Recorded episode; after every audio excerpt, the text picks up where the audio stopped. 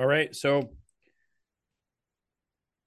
this is basically the Shadow Dragon podcast where we're going to talk about OSINT and just rant about random stuff within the industry. So, yay. We're just going to, you know, the, the design of this podcast is kind of is is pretty much we want to share insights, observations, um, have a have a lively dialogue and and hopefully if you're listening at home, you can enjoy this, maybe laugh a few times, make fun of us, and um, work on your car in the garage. You know, it's it's just fun stuff, and um, we're just going to share our candid opinions on things as we see fit. That may offend some people. Don't really care, um, but you know, we're not here to be liked all the time. We just want to share the the truth and how we see it. So, um, my name is Daniel Clemens, founder of Shadow Dragon. I I, uh, I started our first OSINT tool back in uh, 2009 uh, called Social Net, and um, I've always used open source intelligence as an augmentation for investigations. It's not the silver bullet, but um, there you go. That's that's a little bit of my story. Yeah, I'm Elliott. I'm the Elliott Anderson. I'm the CTO at uh, Shadow Dragon. So all the tech that we uh, that we uh, wrangle, that's uh, that's my team. Uh, Nico works with me as well. He's a legend, and he would he would say he's not, but but uh, he's a legend in the uh, in the in the Netherlands. he's our Dutch OSINT guy. Um, but uh, you can talk a little bit about yourself, Nico, if you want. Yeah, well, hi, Nico, Nico Dekens. Uh, just like you said, people know me better by my handle, Dutch OSINT Guy. Been in the OSINT game for almost, well, over 25 years now. Yes, I'm that old. So, uh, yeah, uh, lots of fun at Shadow Dragon, being the Director of uh, Intelligence and Collection Innovation. So, what are we going to talk about today, guys? So, I have a list. Yeah, I was wondering. Well, some of the things that I, I've been enjoying recently is is just kind of the the rash of of of uh, data breaches and data dumps kind of, you know, surging as the summer months kind of hit us. Yeah. It seems to be a good correlation between, you know, folks cutting their teeth on on hacking and uh, having a lot more free time, you know. Yeah. Um, the two big dumps that I I was looking at just the last few weeks. One is the uh, China Telegram users dump, so you have like 1.2 million 1.2 million Chinese Telegram users dumped. I don't really know the whole story on that. If you guys do, that'd be awesome. And then the uh, Tencent QQ um, dump where it was 720 million QQ IDs correlated to phone numbers dumped somewhere. Yeah. So so so an eighth of the planet. right. Well, it's probably that that's realistically that's probably all the major QQ users within yeah. you know China proper. Uh, that's just my theory, but I, I, would love some insights into that. Um, I just saw those in our change log as we were pushing stuff to our breaches database, and um, I don't really know the source of those or what you guys have pivoted on those or or or any other insights into the into the severity of that. You know. Yeah, well, I'm, when I look at it, I'm, I'm the hoarder of all data. The, just get just to get that straight. So if I can find something, I will try and collect it. But particularly when it comes to uh, China or Russia, those are, especially for me as a European guy, very often a black box because it's it's simply harder to access those regions of the world. So anytime I can get my hands on some data that will give me more insight that we can leverage, for example, within our tools to give our users more advantage on discovering someone's first and last name connected to a phone or an email address. I will not hesitate to collect that information since it's already publicly out there. So, uh, also to get that clear, we don't buy, we don't steal, we don't hack data. We only collect data from those open sources and we integrate it within our tools. So when I look at this in the recent breaches, also, we had um, a Russian uh, education platform being hacked with a lot of credentials. The, the resh.edu.ru platform that had how many lines? Almost 10 million lines with date of births and email addresses. I think that's interesting to see that we see a huge spike in those specific data sets uh, the last three to four months. Maybe it has something to do with the situation in Ukraine and all the politics involved with Ukraine, China. But also, what I'm noticing is that there's less traction when it comes to Ukraine and Russia. From which I also, and this is a pure guess and a hunch, is that a lot of the people who were um, originally in Russia trying to hack databases and exposing that publicly probably were sent to the front to fight. Some of them now might have been back or are back, which is noticeable because the past month, three weeks, I'm seeing an increase of data leaks.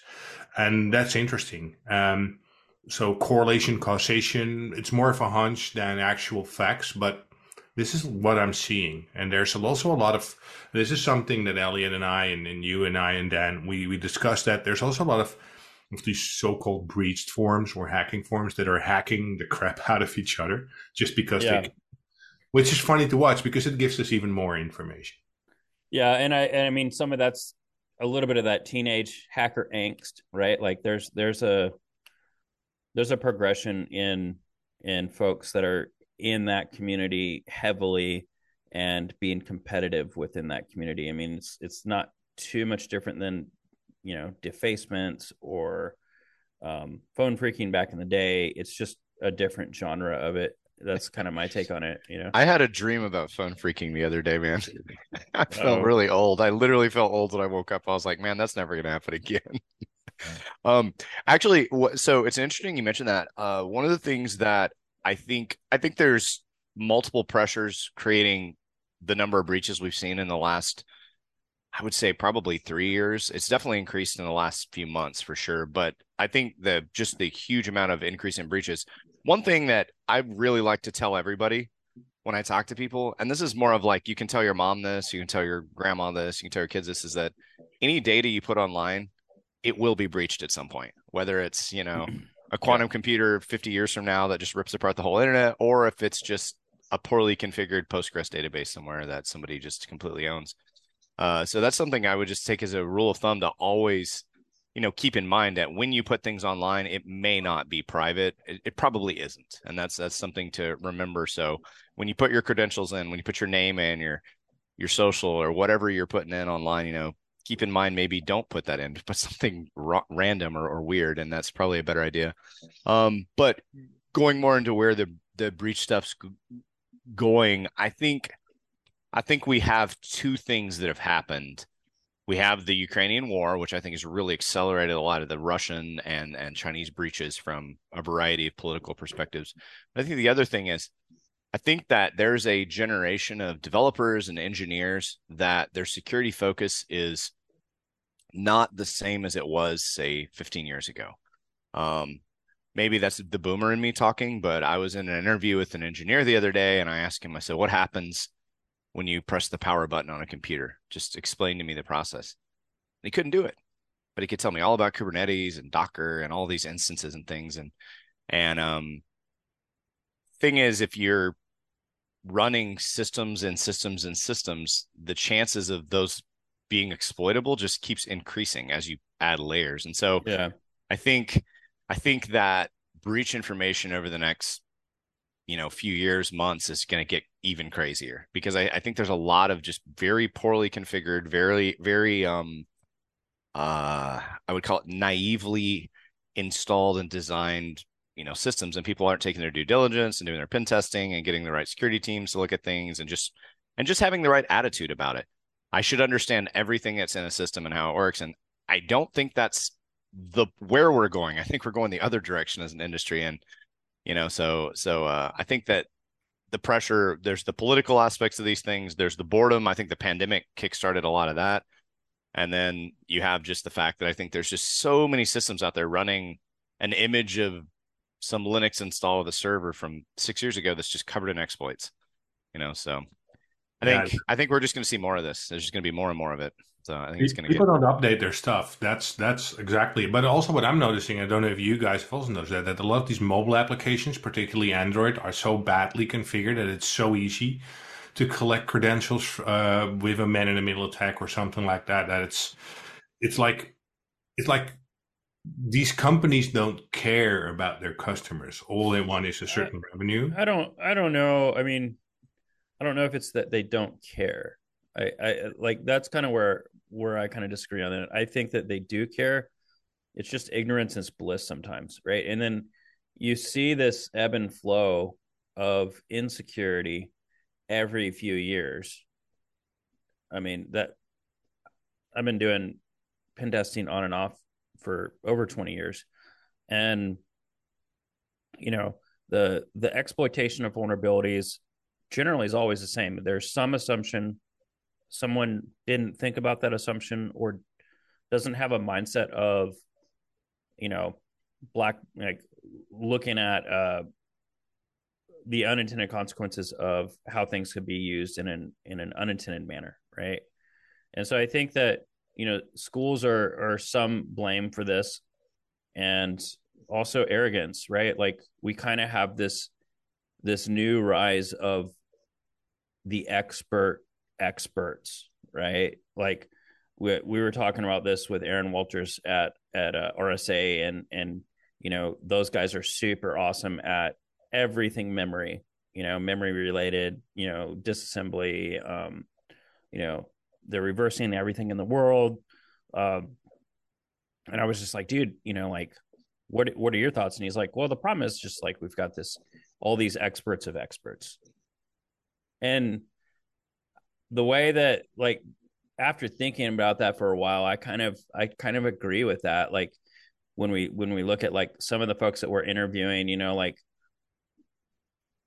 you know like it's just crazy to me like people think that they should be paid so much money for air quotes devops when you know that used to be just a sysadmin job or you know like you being competent with operating systems and networking yeah, or, yeah. or god forbid know how to configure a firewall or something like right that, so it's know? just like i'm like oh man so you know it's it's sysadmin stuff plus you can use a deployment technology that you can't explain in an interview but you can copy everybody else's scripts on on a you know from you know some forum online right so um i do think that there's a, a huge knowledge gap and then people are maybe having an imposter syndrome where they don't want to accept or admit that there may be a, a, vast amount of information that they don't they don't know just because they weren't in the trenches. I mean just a few and i'm just still rambling on but like just a few days ago I, I caught some of the guys talking in the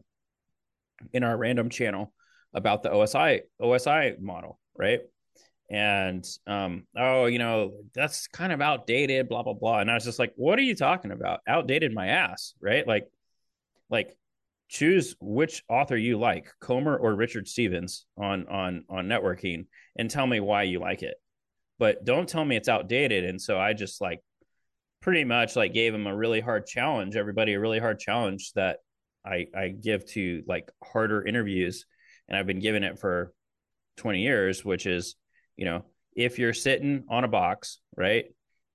Doesn't matter what kind of box it is, you can't print out your um, route information and you can't do an if if config. Um, you can't look at the route tables. What's the most likely default route above you? How would you solve that problem? And it's it's really a, a puzzle around the OSI layer, right? Um, and that kind of got everybody talking. And the whole point that i kind of pushed on that was like look man like don't say something's outdated and act like you're you're a super expert if you can't use the osi model to troubleshoot your problems.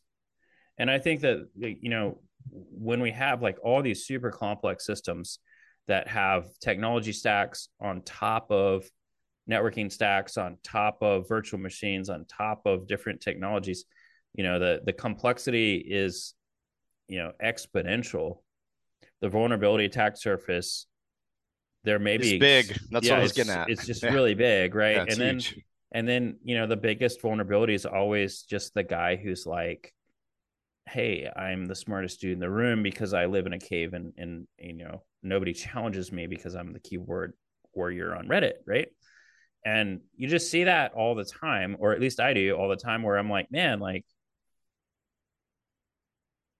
this is why we have some of these vulnerabilities and some of that is, also linked to colleges and universities not making their computer science program hard like it was back in the day.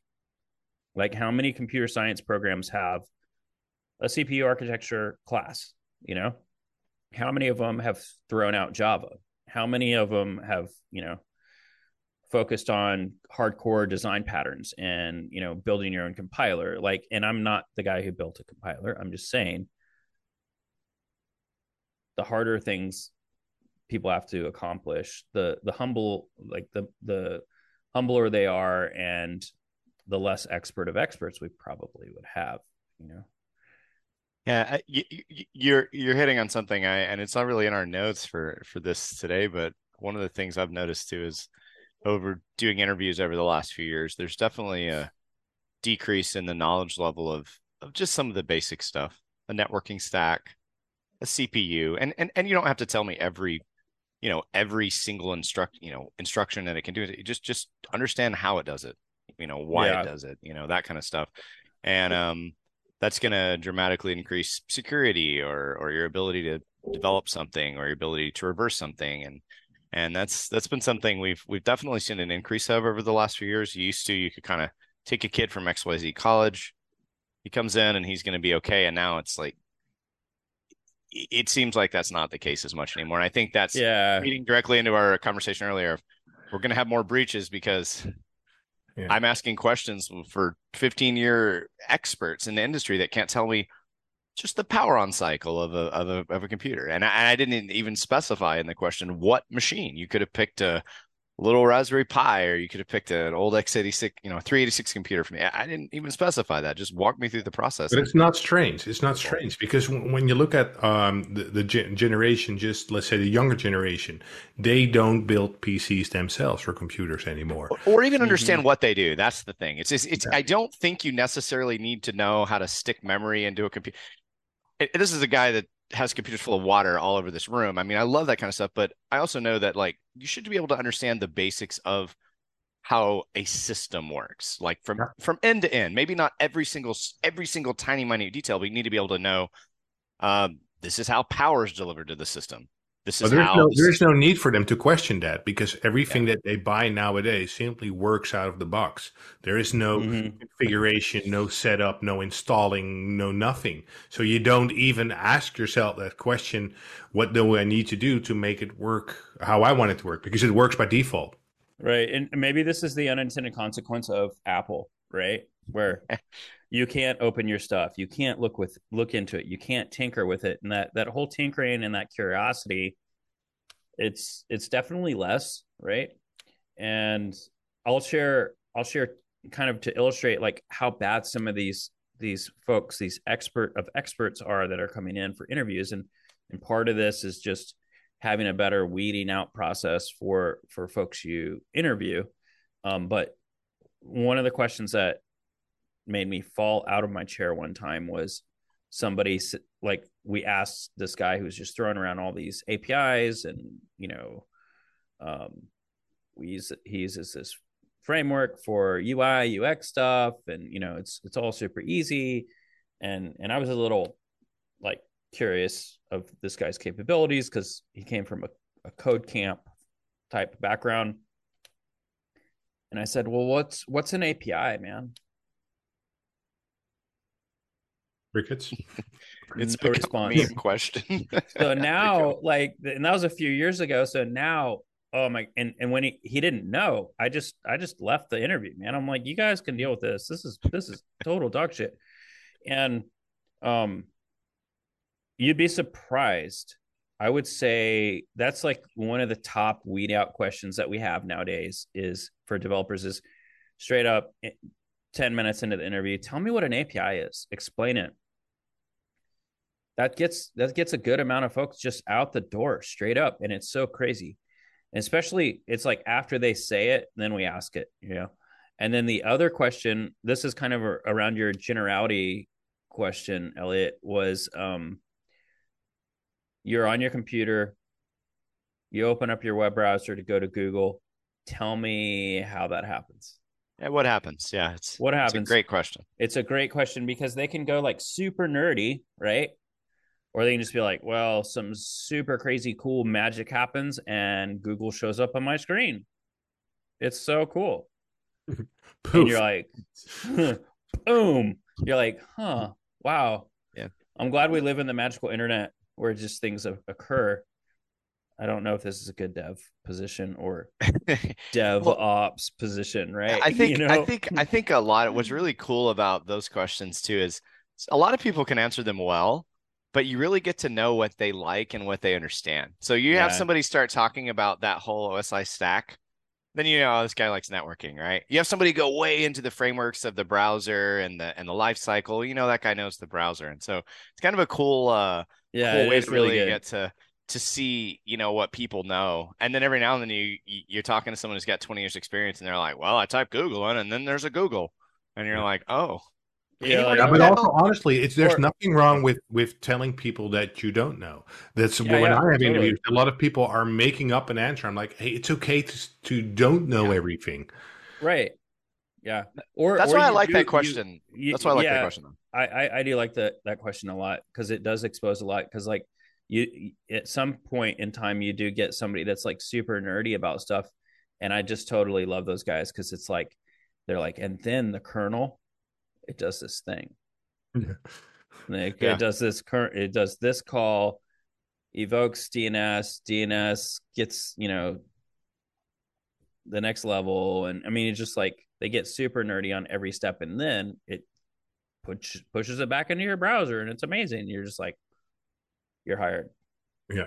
You know Yeah, what I mean? it's always good to hear those but we have questions we have a we have a variety of questions that are based on that on those kind of concepts of like tell me what you know do you like it you know can you describe the basics of it you know like like it's not a none of those questions really it's I, I I- think they're better than the Google questions of like you're an ant in a blender and you have to get out of the blender and you're you know like because it because it gets to highlight the interest people have in, in sort of the technology and stuff that, that we do but the number of people that can't answer those questions or really fumble them is, is incredible. And and Nico you have a good point. Sometimes people kind of embellish it and it's like it's okay to say I have no idea how the graphics driver writes this stuff at all I know it does it but you know that's okay to say if you don't know I'm good at other stuff that I can tell you about. Yeah. Yeah, it's like, well, then it goes off to the to the to the renderer and it does its thing and then it comes back and like as long as you're not answering that way to everything, I think it's okay. But Yeah. but those are those are always kind of uh entertaining uh entertaining questions. And no, we're not going to talk about every one of our little questions on the podcast. right? Dan, so- Yeah. No, these are just Enough spoilers. Enough spoilers. Yeah, enough. yeah, you Yes. come yeah, so, So- anybody coming to coming to get hired now is gonna be ready for that one. I'm gonna get a Yeah, I 30 know, minute but that's- question, That's okay though, because 30 minute response. that's good. That's good. I mean, that's if if somebody's prepared for success, that's always good. But I mean, so kind of going through like some of these interview thing, interview questions, and and the the tension with the expert of experts, right? Like, what does it look like? I'll, I'll pose this to Nico because we've been dominating far too much. Um, Nico, what's it look like for the last year, ten years of OSN? Like, what was it like ten years ago for you? What is it like now? And I, and I'll share, you know, what it was like for me, you know, ten Yeah. years ago. It's a good question. Um, so 10 years ago, um, and I'm purely talking about myself and the teams that I was in, I think most of the tasks that we did with it when it comes to open source intelligence oriented investigations were manual. So it's Mhm. just you and your laptop and an internet connection. That's basically it. You had to set up manual sock puppets. You needed to maintain them all manually. So the puppeteering was, um, I had a routine just to break it down. Every time when I went, at that point, I was still in government doing some sketchy, clandestine uh, OSINT stuff. So I come in the office at a given moment in time, have myself a, gr- a cup of coffee, fire up a laptop, start logging into all my sock puppets. Why? Because I wanted to make them look alive. So every morning they logged in, they liked stuff, they played a little game, they did, and then they went searching for the various goals that I had. In the meanwhile, I was collecting information, but also I was trying to write my own little, most of the time Python scripts or PHP that could semi automate little tasks because I'm definitely not a, let's say, a very good coder, but I know enough Python to to make my daily routine work. Um, that evolved over the years, but that's particularly looking back at 10 years ago. Uh, the internet was slower. Um, there was, uh, let's say, less social media compared to now because mm-hmm. it, it, simply was more doable. If I needed to track down a terrorist or a terrorist cell or some kind of arms dealer or a cocaine cartel, um, their footprint was so small when it comes to platforms. We could do that manually with a team of four to six persons, and we can keep it keep a tabs on them for months, if not years, if needed. Um, now slowly things started shifting to more privacy aware people, more privacy aware platforms, uh, more encrypted communications, which made it, which created more blind spots in SEOs. But I think by far the biggest problem the last five to 10 years was scalability. So mm-hmm. you still need to achieve the same goals, but now you need to find this the same information not in free platforms but in 200 platforms which is very very time consuming if you knew yeah. need to do this on your own. So that's my that was my biggest challenge. And and now when we look at what i think that we have ahead of us is everything that has to do with um, i hate it the, the, terms ai and ml but there's no way around it. Um, but basically computer algorithms helping you speed up your process.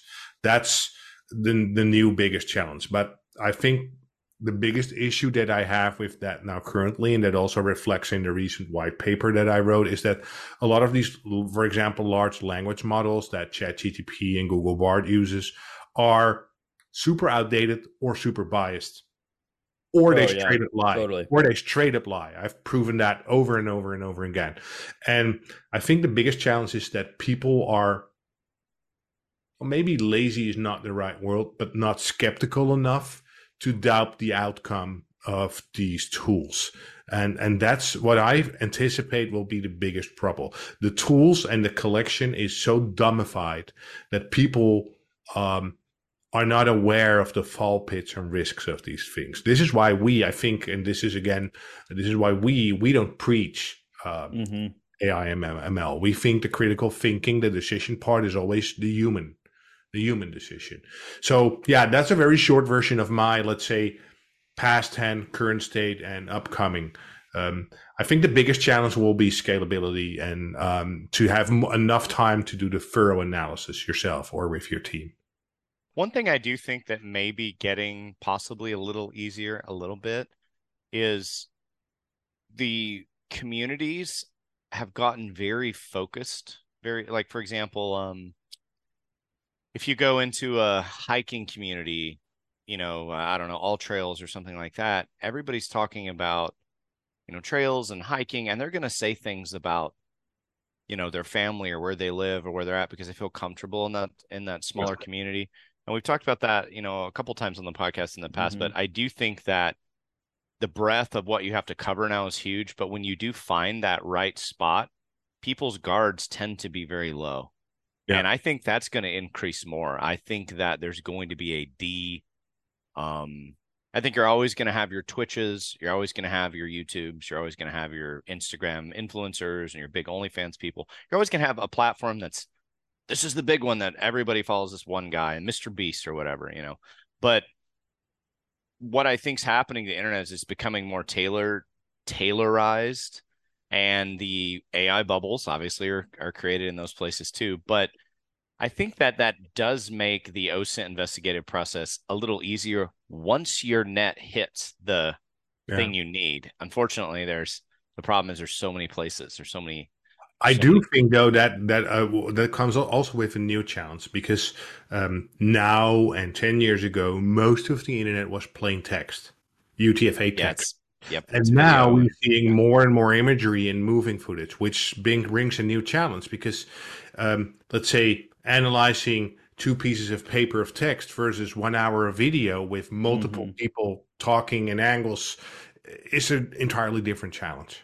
Yeah. And the other thing is, if there's multiple languages in that video, we've done a lot of research on that. That's actually pretty hard, even even today with all the hardware that's out there. That's pretty hard to quickly go through.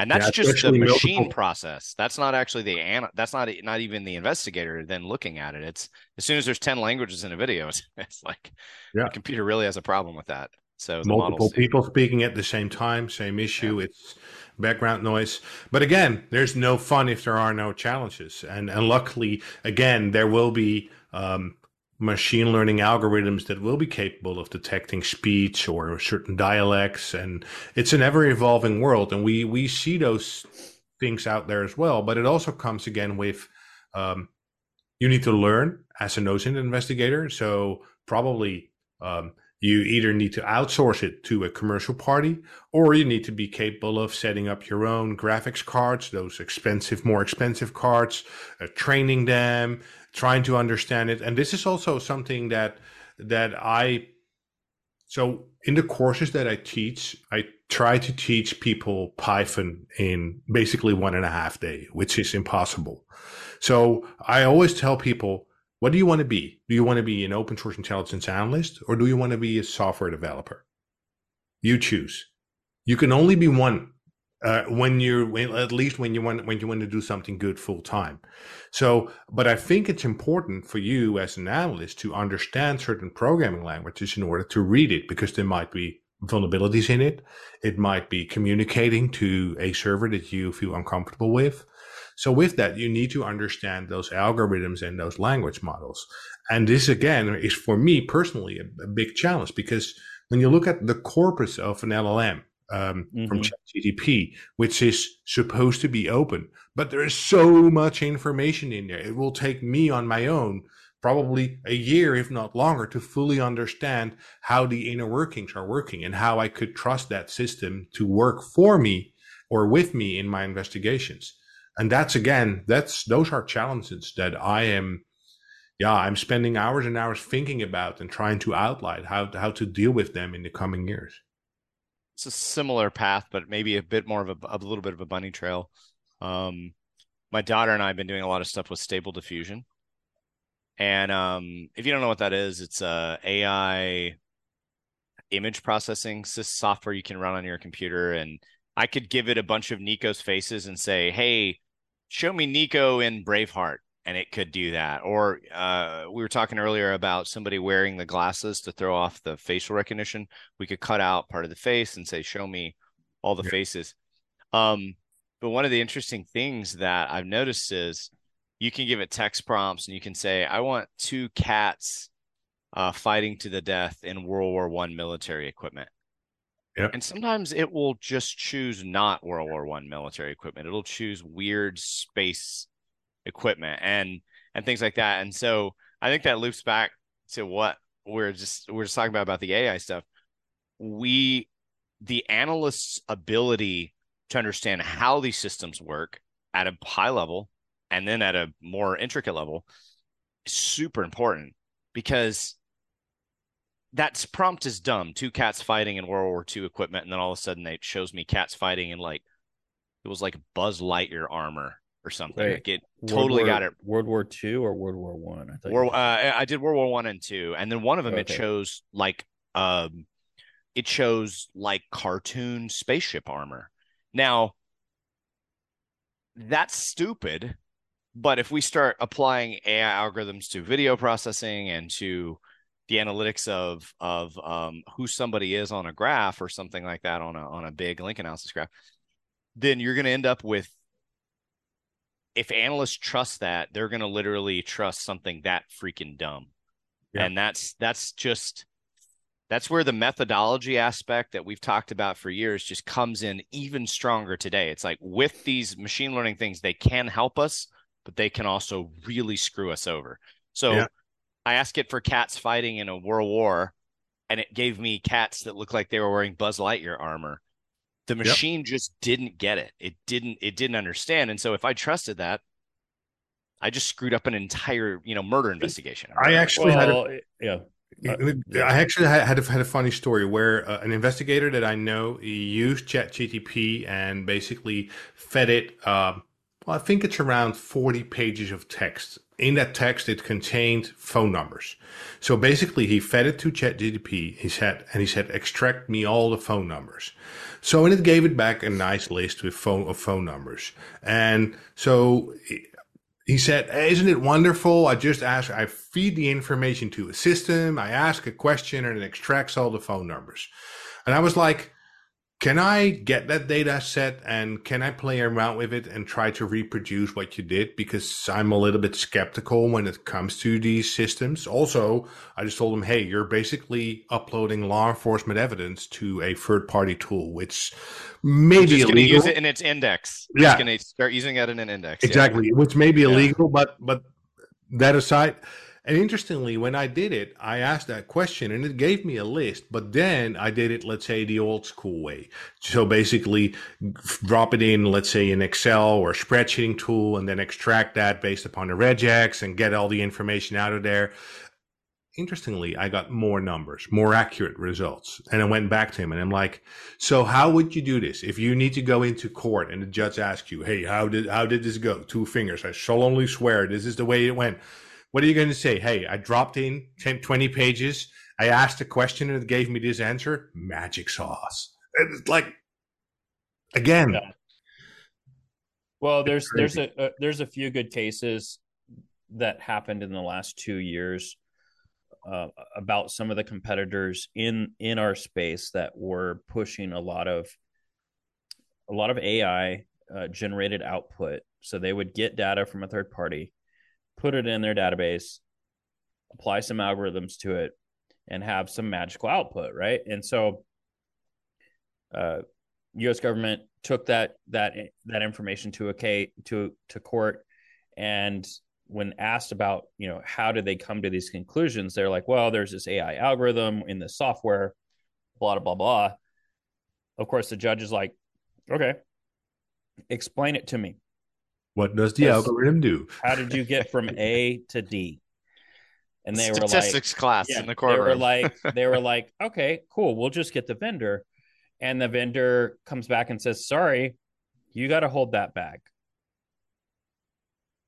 Yeah. We're not going to help you, and and that vendor, you know, everybody knows who they are. Like, they are losing their clients left and right that are government clients because of that type of behavior. You know, you can't have this super crazy voodoo box that just outputs magic and then you can't explain it. And and then even if you could explain it, you, you think you're gonna get the guy that can explain the linear algebra and the machine learning process and how it made those jumps based on the learning model that it's currently doing for the conviction of of somebody right in front of you that that's arguing for their innocence you know it's just kind of like you know Yeah. terminator style yeah, right? I- you know I really think too, um, to to be a little bit on the other side of that too, is like if you do utilize AI,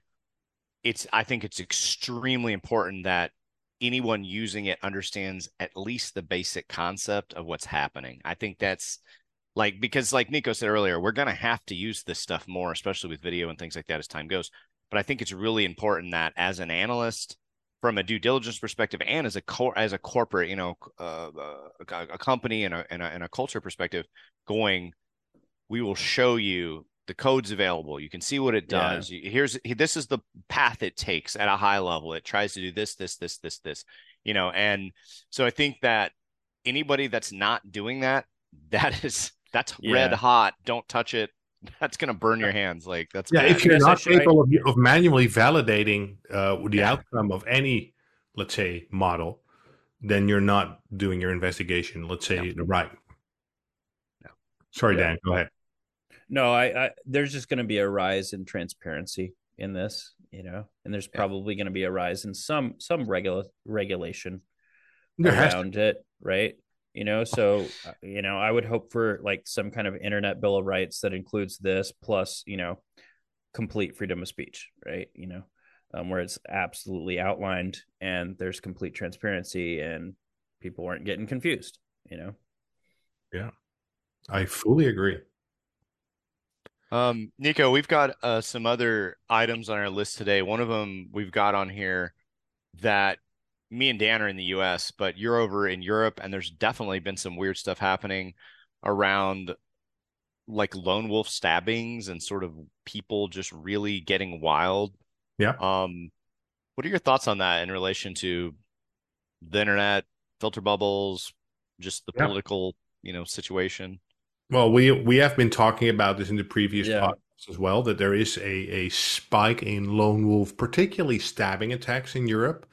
So recently there was a very horrific one in France at the kids' play yard where actually babies, you know, horrible. were stabbed. You and I we watched that video. It yeah, was we watched it together. Awful. It, it was it was horrific, uh, but again, it also showed very clear that this guy was not trained for combat at all. The way he was yelling and waving his knife, and he was jumping. But interestingly, he was also clearly only out for young kids.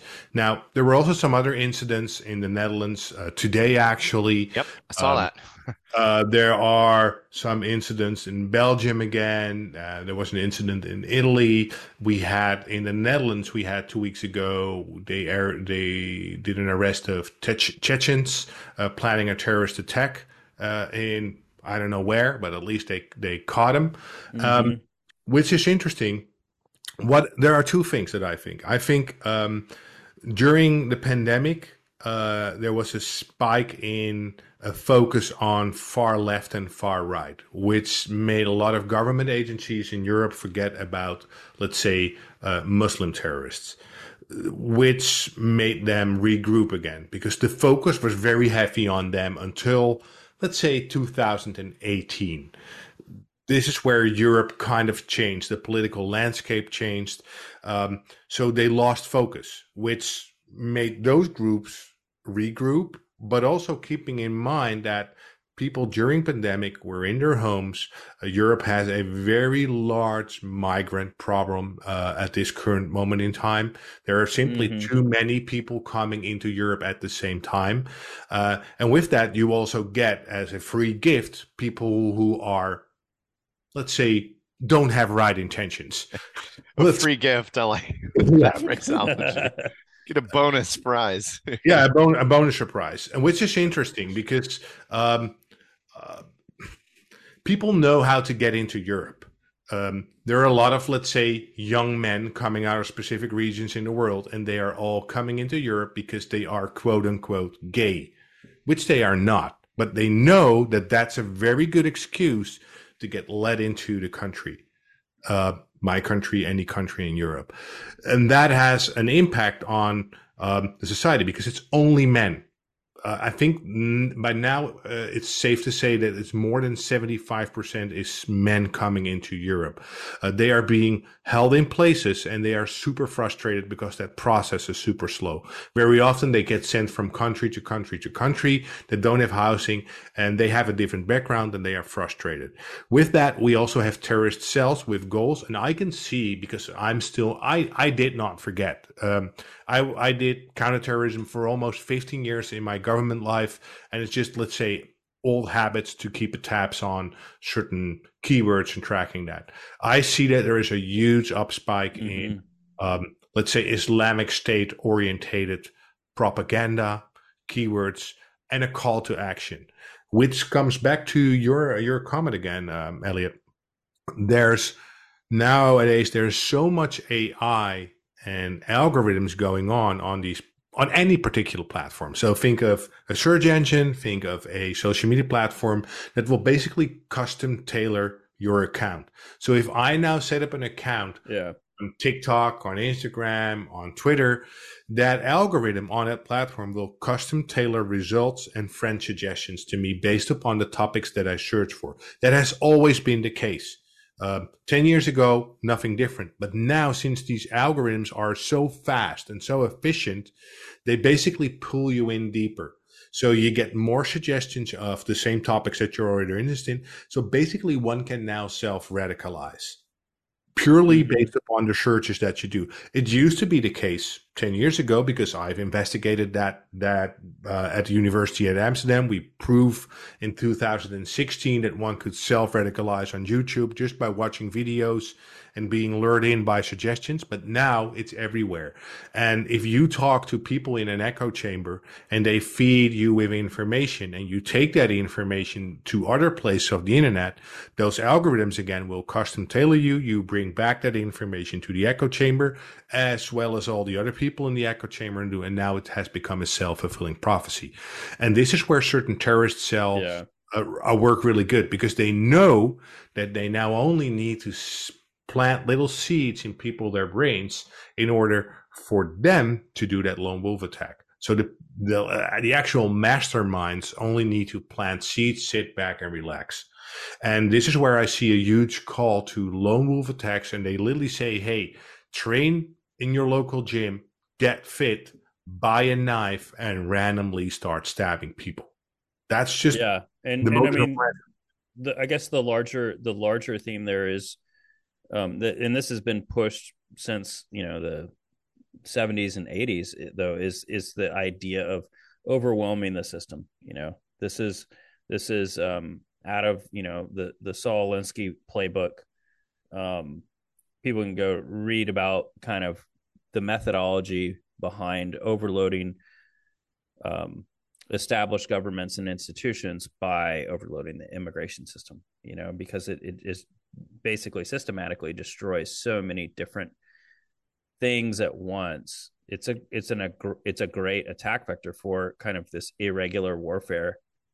Um, it's a lot of people have been discussing this for a long time, but I I think that there's definitely some unintended consequences of bad immigration policy.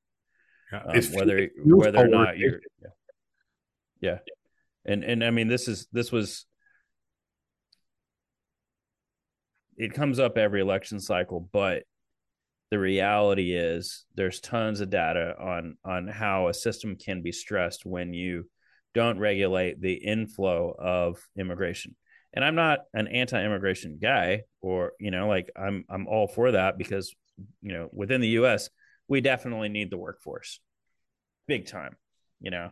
Um, I think I think the workforce out of Mexico is you know they have better workforce when we look at it compared to China, you know, and uh, the United States is going to need more of that. They need to, you know, somehow figure out how can we attract the best and brightest versus just without the free prizes, right? Well, without the without the unintended consequences of just um, displacement, right? Because the reality is, there's a lot of countries in in the world that suck.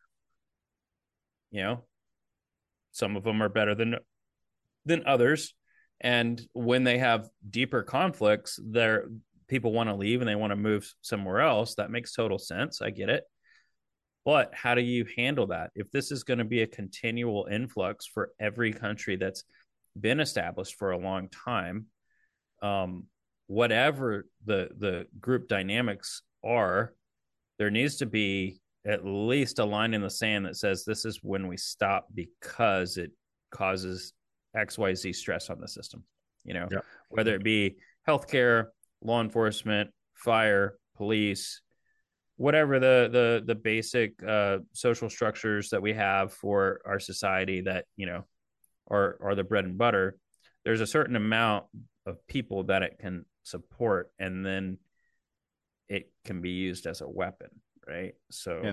Well i think i think um going going back to what nico was saying too about the the the um the filter bubbles and sort of the self-fulfilling communities and things mm-hmm. i mean that's that's a newer thing we need to figure out how as a as as just western society we, we've got to figure out how to handle that better and i actually would take that a step further and this gets a little bit into maybe in minority report land and things getting really wild but I mean, Nico wrote a great blog post or a Twitter, a tweet, a tweet. It was it was something pretty straightforward where you got the computer, you got an AI algorithm to tell you that a word that was spelled properly was not spelled properly. And that's in the recent white paper that I wrote. Yeah. Right. Yeah. yeah. And my... lie, and then it says, yes, I lied. And then I told him, no, you don't.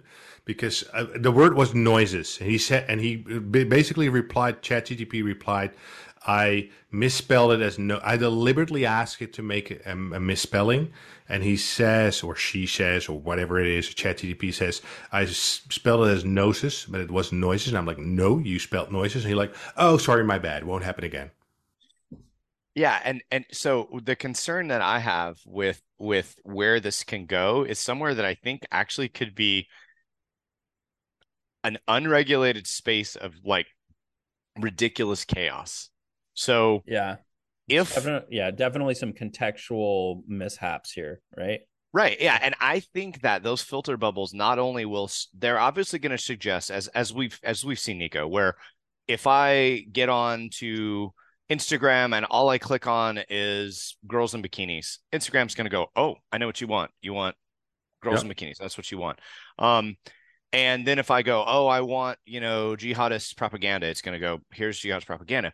What I think is sort of the next step that may get really strange is I think that because the filter bubbles are being guided by a system just like similar, the exact same algorithms. I mean, the algorithms are the same as like what ChatGPT uses or what a lot of these use. I think they're going to start creating realities that are not even real and are not even human.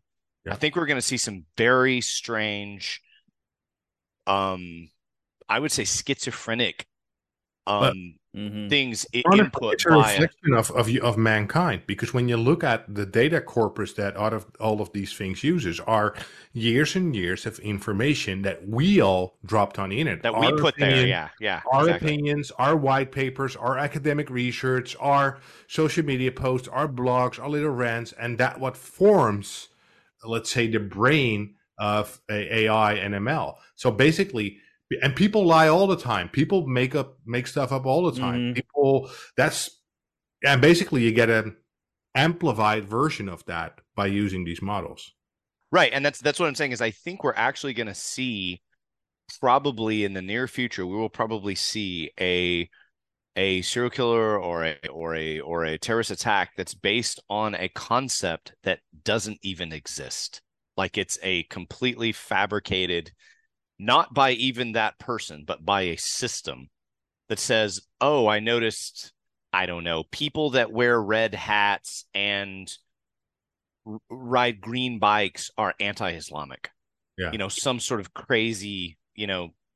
I was thinking because if you have these these these algorithms, um, and if you put them up on your own monitoring and decision models, and you think of a scenario that Elliott just sketched, what if you're monitoring for, let's say, lone wolf attacks? You're monitoring for specific keywords, but now the algorithm tries to help you, and he and he or she says, "Hey, just like Elliott said, I'm noticing a lot of people wearing red shirts in these pictures.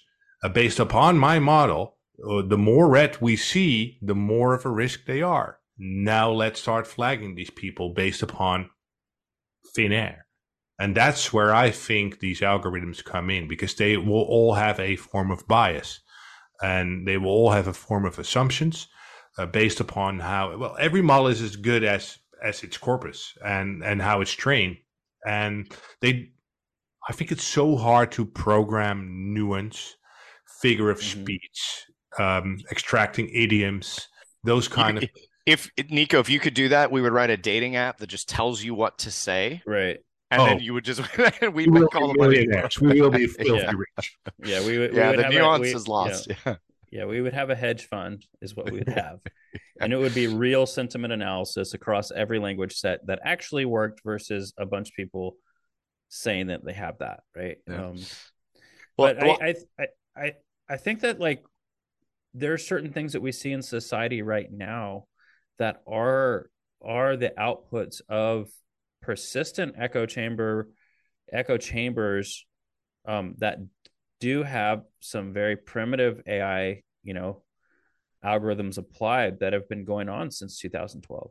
You know, I think that's where we see some of these these crazy leaps in in in just logic where insert whatever the topic is if I disagree with it, it is racism. You know, and you're like um help me out with that one, right? Like it does some some stuff is just so far out there already um and it's you know people sitting in their own echo chamber and then that becoming normalized and then never being challenged nor being okay with any any level of discourse which is kind of the output is this cringe totalitarianism that's creeping into our society more and more right? Like we want we have we, we can't handle that topic. We have to ban it or you know boycott it or you know label it as super bad. We can't even talk about it. You know like look at look at ireland in the last week wanting to restrict freedom of speech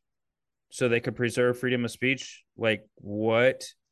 You know like hey like what happened to the irish you know what Yeah. is going on over there it's It- insanity you know It's- yeah, exactly. That's it. It's insanity. Yeah, but it's interesting. It's a. I think it's also a very interesting time to be alive because, I think we are all old enough to to have experienced the beginning of the internet, um, the Yeah. PCs, the computers, and now uh, we're getting close to quantum commuting, computing, and all those AI stuff. We'll see if Go- Apple's glasses take Oh off. yeah, and the glass, the metaverse, the virtual They're world. coming. It's coming at some point. We'll see who gets it right. But it's Dude, I super think- I- interesting to learn. yeah from. yeah i think the new glasses that apple released are, are really cool you know like i mean think about it for folks that have als or or Oh. something like that that's Oh, there's like a there's a million amazing reasons. i know it's the- just such a gift right now on some of that that's just so cool Yeah. after we just get done ranting about ai yeah. Let's use Um, glasses to tell us sorry what's going on i'm the just world. adding some empathy here right so i'm just thinking about some of the older older folks in our generation right that that are that that have those struggles and and i think that's just going to be a really good gift for them because you know for folks that that are on that als spectrum or whatever you know like goodness sakes like that's just really nice for them with Yeah. medical world, remote surgery, all that kind of stuff. yeah But uh, also, I need to point out a little bit of a downside. But uh, how how are we going to deal with setting up synthetic identities in the metaverse? Because those goggles, eye tracking, all kinds of stupid telemetry going on, and if you need to wear it, it will be super hard to sock puppeteer any synthetic identity out there. There's no way we're working on that right now, Nico. That's Yeah. there's no way. No. that's a great that's a great question um, So you're saying I'm getting those goggles to my office? No, no thirty five hundred dollar Yeah. goggles today. Are are we working Yeah. on the uh, telemetry and how that data is read? Eh, we may be learning Yeah. putting all that together. No, yeah, I I'll get you those goggles this year. I promise that. Um, but how are we gonna have a have it, you know, drive collection through that? I don't know yet. That's that's gonna be a good hardware hack, right? You know, Yeah. It's, This, this Well, back what- to debugging. one of the things I think that one of the things that's always that I love about sort of the the the job or the challenge of you call it base it's kind of it's kind of reverse engineering it's kind of just observing the world around you but the guy one of my favorite stories is the guy that figured out he could create traffic jams in London by just Oh, getting yeah. 200 cell phones and Oh, yeah, putting them I've in a wheelbarrow That's awesome. and, and and and he would just be like, "I'm just gonna put these right here, and that way all the traffic doesn't come by my house. it would block the street, and all the GPSs would avoid his street." Dude, And, I uh, love that. Yeah, but it's gonna be the same stuff with those goggles. It's not gonna be as amazing as you know. It's not gonna be as super super smart as we think. There'll be neat ways to to uh, influence it what it thinks it's seeing or what it thinks it's doing. But that also feeds back into my tinfoil hat discussion about AI creating realities. I mean, when it starts processing data around you, again, think Minority Report. He walks in the store, Yeah. it says, Hey, Tom Cruise, check out this new suit we've got available that'll fit you perfect. You know, it's going to, there's going to be suggestions those systems make and put right in people's face, literally floating out in the air in So front of them that is just just total BS. Like it's just nonsense generated by the system. Sees and hears I'm, everything. I'm, I'm just gonna Yeah. I'm just gonna make it so like basically all dad bods out there, if any female is like wearing the glasses, it's just gonna be like illuminate like this is the hottest dude in the universe, right? It makes everyone else disappear. just like disappear everyone else and and just highlight bold. One pack is the way, not the six pack. Here you go. You know, like that's definitely the I feel only if we way. that- generated enough data, we could get it to do yeah, that. enough That's not a enough data is like this is the breadwinner, this is the winner. The other guys, not so much.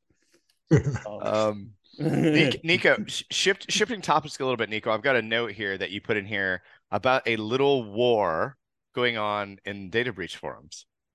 So Yeah, well, that's, that- that's that sounds exciting. I don't even know what that is, but I want to know what that is. Yeah, what is the war?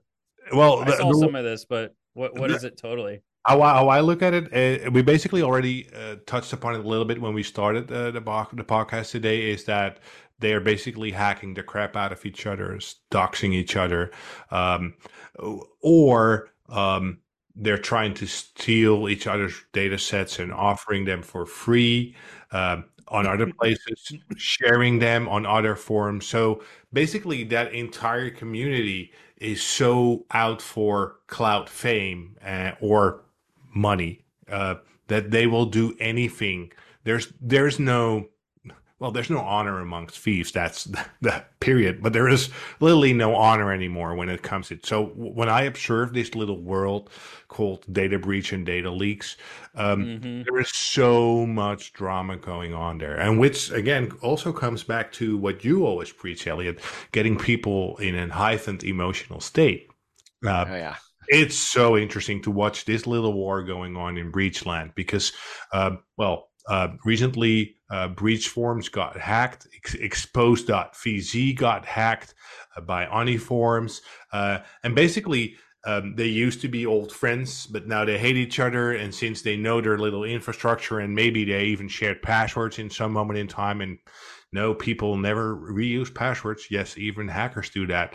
They get access to certain forms and now they leak it. So, yeah, when it comes to that, there is a little war going on, um, which makes it super interesting for an open source intelligence investigator like me because when people are at war, they make mistakes, operational security Yeah. mistakes, or they overshare information.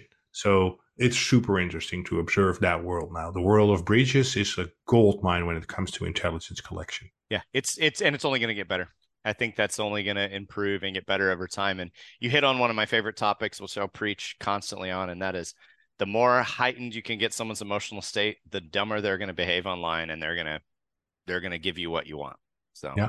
Exactly. so It's um, just nerd wars, man. Nerd wars continue. yeah. Yeah. Hundred percent. Yeah. So I was still following the last thread where we were talking about some of the glasses and and and augmented reality and and AI and all that kind of stuff. So like attaching something else to that is like kind of where is the line on that between open source information and OSN in the future, right? And um, in the augmented reality with um, just collection in general, as well as you know some of the AI stuff. You know, what do you guys think? I think from an OSINT perspective, I think a lot of the generated content coming from uh, AR, which is what I think is going to be bigger than VR type stuff. I mean, VR is going to have its role, but I, I think a lot of it's going to be kind of this is what I'm seeing right mm-hmm. now. And that's going to be the videos. Like, I think the sort of TikTok selfie kind of stuff will turn into like a avatar built view of what they're seeing. So like, hey, I'm at the beach, here's me running around or doing whatever. And that's going to be a lot of the data that we end up grabbing. When you move into the Mhm. telemetry and that kind of data on it, that starts moving into a realm of like, is that OSINT? How can we get it? What does that look like? You Yeah. know, eh, that so I, I think there's going to be some sort of a, a line there. And obviously I think there's going to be some regulations on this because I am here to tell you the first thing that a high school kid is going to do when they get those glasses is they're going to make it make all of their friends naked. That is the first thing they're going to do. It's Yeah. It is the first app that's going to be written for this thing. So Yep. there's obviously again that's going to really get people upset and they're going to get excited and start having to draw lines around that. But I do think that people publicly recording the world around them, their interactions with their friends, I think uh I think in the very near future the ability to just draw you as you in Yep. this stuff will, will be there. I mean, it's that stable diffusion. I can I can put you guys in an anime. I can put you in anything. It's it's really easy. And so kind of do that in a real time situation. I think a lot of that's going to be the data that the OSINT community is going to be uh, uh, grabbing and looking at and having to go, oh, he's where is this location he's Mhm. at in this in this scene or video or whatever? Who is this person he's with? Uh, that kind of thing. But I don't know, Nico. What do you think? You probably have some thoughts. when it comes to inf versus OS int. I think it's first of all it's important to let the audience know that open source information simply lacks context and analysis. That's it's just information found in open sources. So mm-hmm. there's no actual context, no analysis, no processing. OSINT is an extra is basically an structured methodology to collect, process, exploit, and analyze open source information right. to address a very specific intelligence requirement. And now, when you come back to what Dan just said, um, finding information will become increasingly challenging because we now have hardware devices um, in various ways in the form of goggles, maybe gloves, maybe smartphones, maybe a vehicle. Because don't forget, the cars that we drive are computers nowadays. The bikes that we ride in the Netherlands are computers. They're all connected, which generate open source information. Now, mm-hmm. how can we collect all those pieces of information? That is the hard part to turn that into a OSINT outcome. Can I collect data coming from an Apple Glass? Can I collect data from Meta's uh, their goggles? Can I collect data from a Tesla? Can I collect data from TikTok? And now I need to combine all of those worlds to address an intelligence requirement. And I think that's the mistake that a lot of people who are claiming to be open source intelligence investigators online are making a mistake. I see too many people practicing open source information collection because there's so many people who do not thoroughly analyze that information that do not process and exploit the pieces and nuggets that they found to address that one question that they want to have an mm-hmm. answer your thoughts dan i think it's a fine line right? So the goal is a, a, a report that has some valuable nuggets there, right? Um, I think that we've already kind of eclipsed open source information and the marketing buzz of OSINT is is always going to trump that, right? So I don't think that the open source, you know, information collection or PAI collection is going to trump what what OSINT is from a marketing term already within the industry. So, um, I think it's it's the melding of both worlds now, and um, as professionals, investigators are going to be making o- OSINT products for whatever the business requirements are or or even you know the intelligence requirements are right? So um i think that's the reality of the situation and that's where the methodology of how you collect things how you put the puzzle pieces together how you how you do a short term and a long term investigation melts that open source information into open source intelligence to augment a larger investigation for a little bit different types of, of context. So, um, kind of stepping back, like one of the, there was a, a, a fairly long investigation that I was involved in. And this was back when we had kind of been separating Packet Ninjas and, and ShadowDragon. And, and so I was kind of still doing kind of in both worlds. Um, and so on the Packet Ninja side, we, um, it was an insider threat type exploitation you know problem set. And we had a theory about some external actors that were actually involved with somebody that was working internally. And so open source intel like the the process of collecting information on everyone associated with this external vendor in that investigation did produce some really valuable dossiers on each of the individuals to give me a good picture of um, what the capabilities were and what the correlations were uh, that did create intelligence you yeah. know and in in and I'll say that it definitely had nothing to do with OSINT being the silver bullet, it just happened to be a, a very valuable tool that helped us get additional context. And I and I think that that's the big difference between open source information, publicly accessible information. That's all out there. Yeah. But the analyst is what puts together the OSINT for something that's valuable with their insights that are not biased, right? And so that's where I think the there are unintended consequences for people saying utilizing AI models to tell people how to think about the the combinations of publicly accessible information or um, open source information and saying that that's OSINT um, just because it isn't. You know, like that's a machine telling you something that it doesn't have full full context around, and and and kind of like from a computer science perspective, I feel like the whole like going down that that context bunny trail a little bit, it's very similar to how CPUs don't really know what a number is. Is it signed? Is it unsigned? Is it, you know, what is it? Uh, but with context, it's what does this text actually mean within yeah. the, the the the culture that we're in and and the idioms and the and the location and like the slang, all of those things, very confusing um, for a computer, right? And so, um, that, that's kind of like my you know seven cents on the topic. Yeah, those were some valuable seven cents.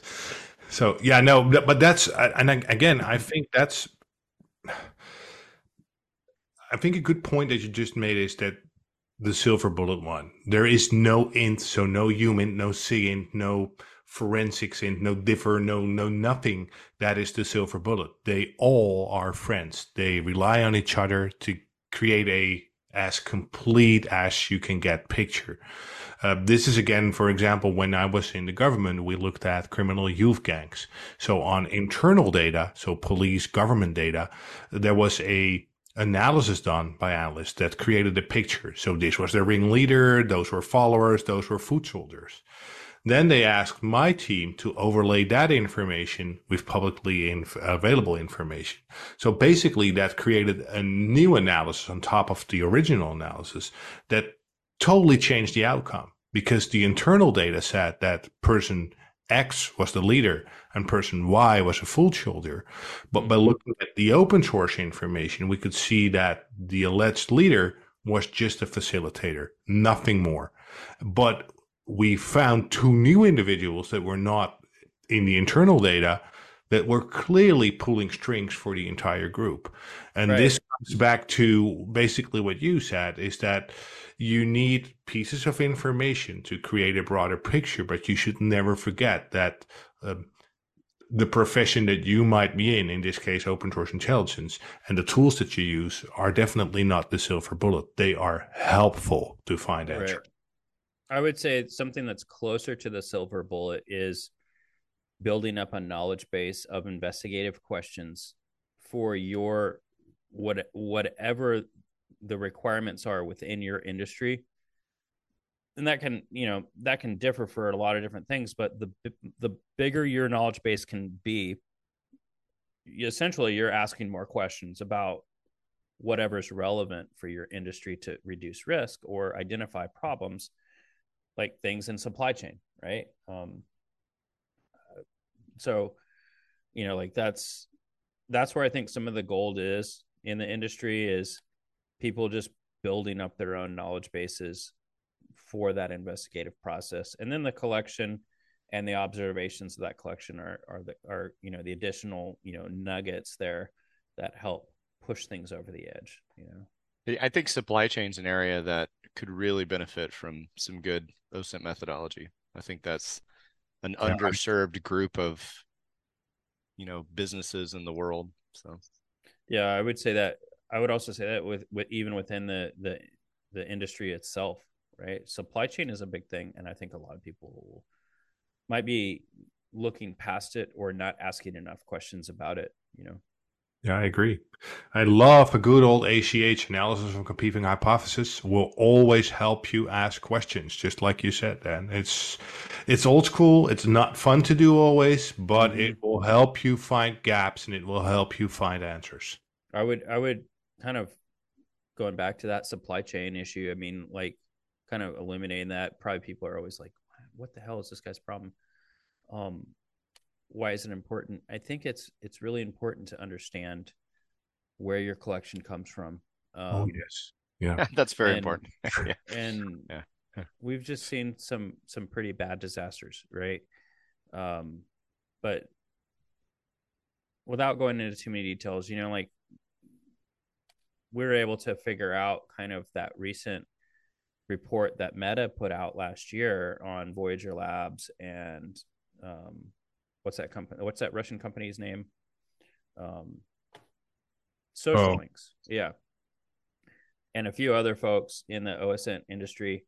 Um, I was when I read that, I was thinking, goodness sakes, you know, why is there an overlap here? And and some of the some of the overlap seems to be all those folks were using the same vendor, an Israeli based firm that was doing the synthetic identity creation um, and um, back end infrastructure for all those companies. So that, that's like one thing. Like, I know like there are a few folks that are are partnering with different providers of open source intelligence or open source information collection. One, you need to know where that company's from where their developers are from, and then how does their backend really work, and and then what's their what's their transparency statement really? Uh, and, especially and, the transparency statement. That's that's yeah. really important. If you're buying something you need to have full transparency right? Yeah. So yeah you know, that's well that's something that we're we're pretty we're pretty adamant about and and then what we do is you know anything that we build any of our techniques any of our technology it's you can manually do it. You can see exactly how it's done. You can follow the breadcrumbs. You can see exactly how that works. And if anyone says they can't do that, that's a pretty good red flag right there. That there's there's a problem. It you know they can't if if you can't describe where you got something and how you got it. Or, how can you trust even, that information? Yeah. yeah. So that's that's I, yeah. Yeah, but also, uh, for example, in Europe, we have GDPR and, and, and those rules. Yeah. So if you are in government and if you are using specific tools and that, for example, pre-scrape a lot of data that's untargeted and it will only become targeted when you as a customer ask a question, that information by default was scraped illegally according to GDPR laws. If you are, let's say, uh, law enforcement, tax authority, I don't know, uh, customs, whatever.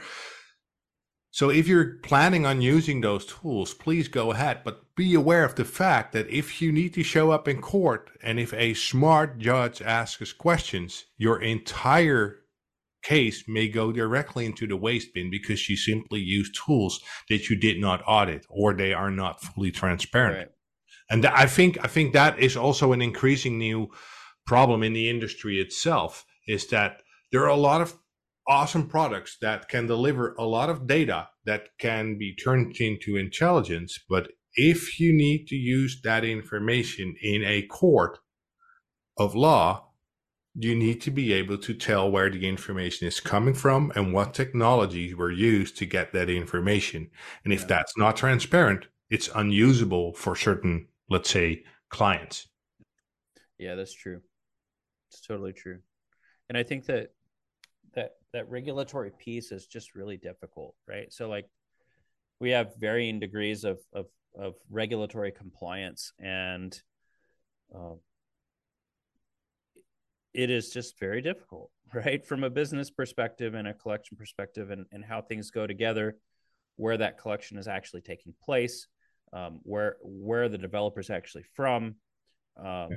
you know, what's the technology behind that, um, which is it's it's a which is another uh, thing to think about when if you ever go through you know due diligence process um, or or a, a technical debt um, analysis process these things are, are are are, pretty hefty, and so I would just you know encourage folks that that are out there. Um, I'm not trying to push our product. I'm trying to just always push awareness to understand what is the infrastructure behind what you're getting, and that I mean, you could apply that to Reddit, you could apply that to Google, you could apply that to you know what's the infrastructure behind that um, or even chat gpt right so um, you got to know you know who backed something where the developers are where's the infrastructure from and um, what does that really mean to your business right and and um, there's there's pros and cons there. You know, it also kind of amazes me because I, well, I I do a little bit with OSINT, so I'm in a lot of let's say conferences and places where it's purely 100% open source intelligence, which means that the people talking there, the people that have booths, vendor boots there, and uh, and the people attending, all are in the open source intelligence space. I think it's safe to say that almost every conference that I'm at, I will have at least a handful of people coming up to me and say, "Hey, Nico, can you hack WhatsApp or Signal?" Oh right, yeah. You, you hack like, my face, hack the Facebook. Like, yeah. and I'm like, hack, I'm like, you can hack this, and you're like, what? I'm like, and I'm like, what do you do not understand on open source intelligence about the word open? Open means that the information has to be coming from an open, accessible source. Maybe sometimes you pay or you need to, let's say, authenticate to a platform. But hacking means that you're trying to get your way into something that was not supposed to be open. It may be so that someone made a huge mistake and that you can still grab it, but then you then it has nothing to do with open source intelligence. So why are you attending an open source intelligence conference, claiming to be an open source intelligence analyst, asking me if I can hack stuff. Then you're at the you're at the wrong conference. Of course, there are vendors and conferences and things where you can get and buy that stuff, and I get it. I've got a clandestine background. I know there's a need for that for that stuff, but it's not open source. Right. So if someone sells and offers you a tool that can collect data from a source from which you, as an open source intelligence practice practitioner, know that you should not be able to access someone's let's say meta DMs or someone's Twitter DMs or um, WhatsApp messages or Signal message. Those are closed sources. Those are closed boxes. Those right. communications are meant to be not private, non-public. So don't ask those questions unless you have a, let's say, a different perspective on what you want to do. Okay. Well, I think this is good.